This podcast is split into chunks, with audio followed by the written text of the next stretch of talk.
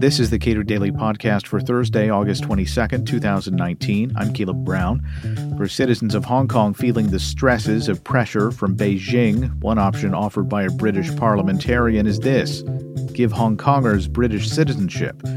What are the implications of that plan? Could it actually lower tensions? Generally, what does pressure from expats do to or for their home countries?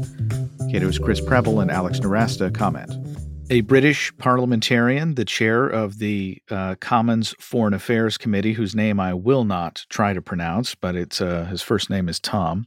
He suggests that uh, as a means of reassurance, and I assume this means to protesters in Hong Kong, Great Britain should provide citizenship to uh, to people in Hong Kong. And others have suggested that, frankly, this should have happened 20 years ago when Hong Kong negotiated the transfer of that uh, hunk of land to China. So, Chris, you uh, have some thoughts about about this idea. Um, you know, as a as a foreign policy matter, uh, that would be both a nice gesture, but would it be could it be perceived as as threatening in a way? Well, I don't really think it would be perceived as threatening, and it's certainly not as threatening as other things that that the U.S. government or other governments might threaten to do against the Chinese government if they were to use force against protesters in Hong Kong.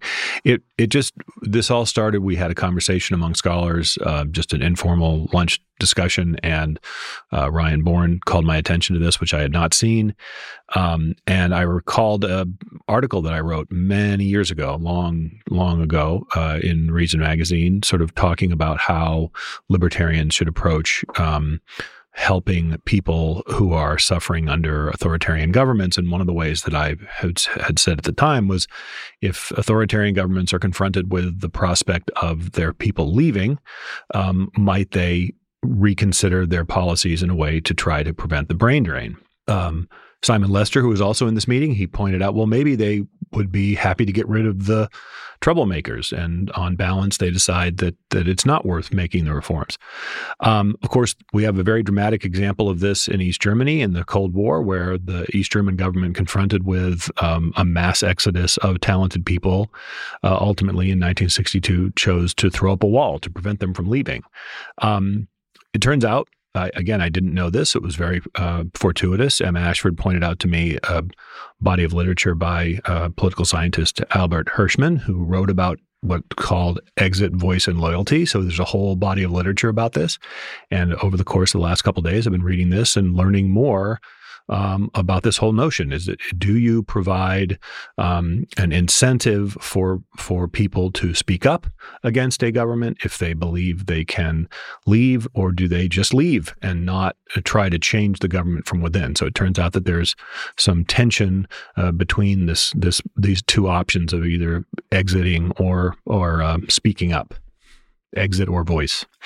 Alex, has this ever happened before? That is to say, uh, people in some sort of uh, dire straits being offered essentially citizenship somewhere else? Not citizenship per se, but a lot of countries have offered folks in uh, neighboring or close countries the ability to leave and get basically essentially immediate permanent residence in this country. So the United States did this with Cubans and we've welcomed uh, until 2016 when President Obama ended the wet foot, dry foot policy, uh, the United States has welcomed several waves of Cubans and essentially uh, let them stay by granting them very uh, uh, simple, easy rules to permanent residency, much easier than have been offered to basically any other group of people. In Canada in 1989, they changed the rules to allow folks from Hong Kong who are studying in China in Canada to basically be able to stay if they want to.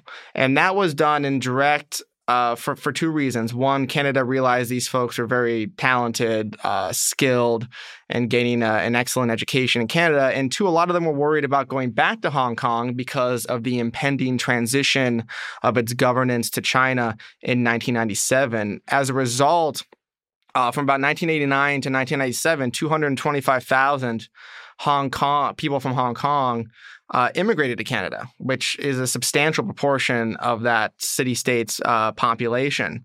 Now, after the immediate transition of sovereignty to China, uh, things didn't really get worse in Hong Kong. The Chinese government was pretty good for a little while, not making things uh, too totalitarian anyway. So a lot of those folks um, got dual citizenship in Canada. They went back to Hong Kong to continue work because it's it's such a vibrant and free economy. And now a lot of them are going back to Canada, partly because they're older now and retiring, but also partly because of the increased uh, repression in uh, Hong Kong put upon by the Chinese Central Communist government. In fact, many of the warnings issued by the Chinese government to foreign governments not to meddle in what's going on have been directed to Canada because Canadians of Chinese descent who are there are uh, very involved and vocal in a lot of these protests. Right, and that's one of the things I saw in one of the articles that Emma shared uh, is the the ability for exile communities to to organize and mobilize and pressure uh, their former um, homes uh, to re- to reform from outside as expatriates as exiles uh, is much greater in the modern era than it was you know uh, uh, several generations ago. Uh, and so I do think you see um, um, in the case you know, Alex points to a great example of the you know the Chinese being concerned I mean yeah the Chinese government being concerned about Chinese expats in, in Canada. In earlier periods, you know, uh, Saddam Hussein was worried about uh, Iraqi expatriates uh, here in the United States. The Iranian government is concerned about uh, Iranian expatriates. Uh, those folks mostly fled after the revolution, right, in 79. Um, so there are certainly examples where uh, large expatriate communities continue to be a pressure group from the outside. Uh, and then the question is are they more effective um, uh, speaking out as expatriates, or would they have been more effective uh, had they remained in the country and, and continued to pressure from the inside? And there is, um, as Chris mentioned, you know, a, wide literature on this. We wrote a short paper about this in 2015. So just a summary of, of, this literature, not looking at revolutionary changes or massive changes in government, sort of marginal changes uh, when it comes to political freedom and economic freedom, just summarizing some of the literature on this. So it's not just radical changes that occur, but folks who leave, say, uh, African countries that are poor or the Philippines or other countries or even Mexico that come to the United States or other liberal Western countries, uh, when they return home, or sometimes with just communication with folks back in their home countries, uh, it creates liberal change there, uh, sort of along these margins. So there's a wonderful example of the PRI party, which dominated Mexican politics from the 1920s up through the 1990s. And the way they won re-elections was by going to local areas and say, the amount of money you get for social programs depends on the vote share for the PRI. That began to break down when Mexicans who came to the US in large numbers in the 1980s and 1990s uh, were sending money back home. So their families had another source of revenue. They weren't dependent anymore upon uh, PRI largesse in order to sustain themselves, in order to do well economically. That sort of broke the back of this party uh, monopoly in Mexico. There have been a lot of institutional changes in Mexico since then that are largely positive uh, adoption of better trade agreements, uh, privatization of state owned enterprises, uh, et cetera, as a result of this. So by having folks leave, it's, it's certainly influences, I think, uh, more revolutionary situations, um, but it can also influence just marginal, smaller changes too. So, uh, Chris, as a foreign policy matter, if Great Britain were to make this sort of blanket guarantee uh, to people in Hong Kong, uh, would do you think that would quell protests to the happiness of, of the Chinese, or might it make things more uh, more tense there? Well, I have a hard time seeing how things get much more tense again, short of violence, which is something that you know I check my Twitter feed every day or several times a day to see if we've t- tipped over into that because there's been a, you know concern about that for for you know a couple of weeks now. Um, but short of of violence, uh, I think that it could be a safety valve of sorts. That's sort of how other people have looked at these uh, sorts of protest movements in the past. Um, look, let's let's be clear. Relocating away from family and friends to a foreign country is a is a difficult decision. Most people don't do it, and so um, while while there is is usually some path of exit available, um, uh, most people would prefer uh, to stay in the the place of their birth or where their families are, and to try to make them better from the inside. But but uh, Hirschman's argument is that the ability to leave um, uh, is is uh, both uh, sort of a, a, fundamental human right. This is sort of the, our our perspective as libertarians, but it also can have reform uh, effects. And so, you know, when you write something, what was it? It was 14 years no 16 years ago. When you write something 16 years ago and you go back and look at it and you sort of cringe a little bit and say, ah, you know, I was young, I was naive, and uh, what I didn't know what I was talking about. But I look at this passage and I say, nah, I kind of shrug my shoulders and say, well, maybe I was onto something. There's some seems to be some truth to that. Um, and and really, it was a fun experience for me to learn what others, uh, you know, others in other disciplines here at Cato knew about this already. What Alex and his team had written about over, the, you know, that I wasn't familiar familiar with. Um, and so, as a foreign policy matter, it's a reminder that foreign policy isn't just about foreign policy. It's about it, it touches on lots of other uh, policy matters as well.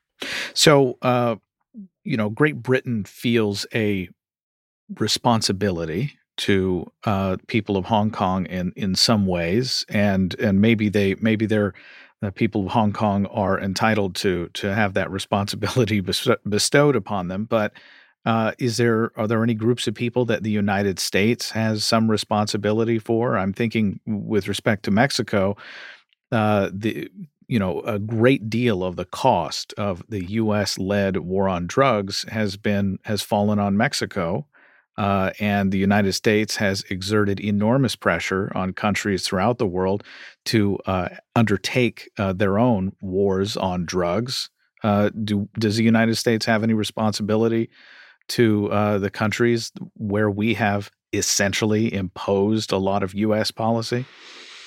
I wouldn't say legal. I say maybe from a moral perspective, but then we might argue that governments don't really have moral obligations. Governments have have legal responsibilities and obligations. Look, there have been many instances, not just in the context of the drug war. I think it's a good question, Caleb, but in the in the wake of the collapse of the South Vietnamese government in Southeast Asia, you had not merely uh, uh, Vietnamese fleeing from South Vietnam. You also had you also had the Hmong population who the United States had worked with in Cambodia, many of whom came to the United States. Uh, there have been been other instances. Have been concerns, for example, about Iraqi refugees, people who had worked with the U.S. government as translators and uh, facilitators during the U.S. Uh, military presence there during the uh, late aughts. Um, Kurdish population. Now, of course, we're talking about uh, perhaps a durable peace settlement of some sort with the Afghan people. Will some Afghans uh, are they will they not be confident in their ability to live safely in a uh, in Afghanistan after the U.S. departure? How will we treat their um, applications for refugee status or or to emigrate to the United States. I think each of these are sort of taken on a case by case basis. And uh, another example is the Philippines. So the United States government during World War II uh, offered green cards to Filipinos who fought in uh, insurgencies and along American troops to liberate um, the Philippines. Uh, after the war, those promises were not followed well, but later on, decades after the war, they were sort of uh, followed uh, pretty much across the line. The Trump administration recently ended that program um, after they assumed that basically everyone who was going to take advantage of that uh, program had already done so. But that was just you know one of the many examples that um, you know in addition to what Chris mentioned of the U.S. government feeling some kind of responsibility. But most of those have to do with um, you know U.S. military involvement overseas, um, not so much like a U.S. colonial responsibility, which um, some folks think the U.S. has had toward Cuba or should have had toward the Cuba or the Philippines at different times, and that might have influenced our policies toward Cuba uh, at different times. But I think the main reason was we had communist country right off our border, and no matter whether that was an American colony at one time or not, I think we probably would have had the same policy toward them. Right. I mean, it, Philippines is unique uh, because they were one of the only, you know, former U.S. colonies to actually attain independence, whereas uh, Great Britain, the U.K., has many such countries that had that status. So I, I do think it's hard to find uh, similar cases, uh, many similar cases in the U.S. experience, whereas with respect to the Brits, there are there are many such instances. Chris Preble is Vice President for Defense and Foreign Policy Studies at the Cato Institute, and Alex Nowrasteh directs Immigration Policy Studies. Subscribe to the Cato Daily Podcast wherever you get your podcasts, and follow us on Twitter at Cato Podcast.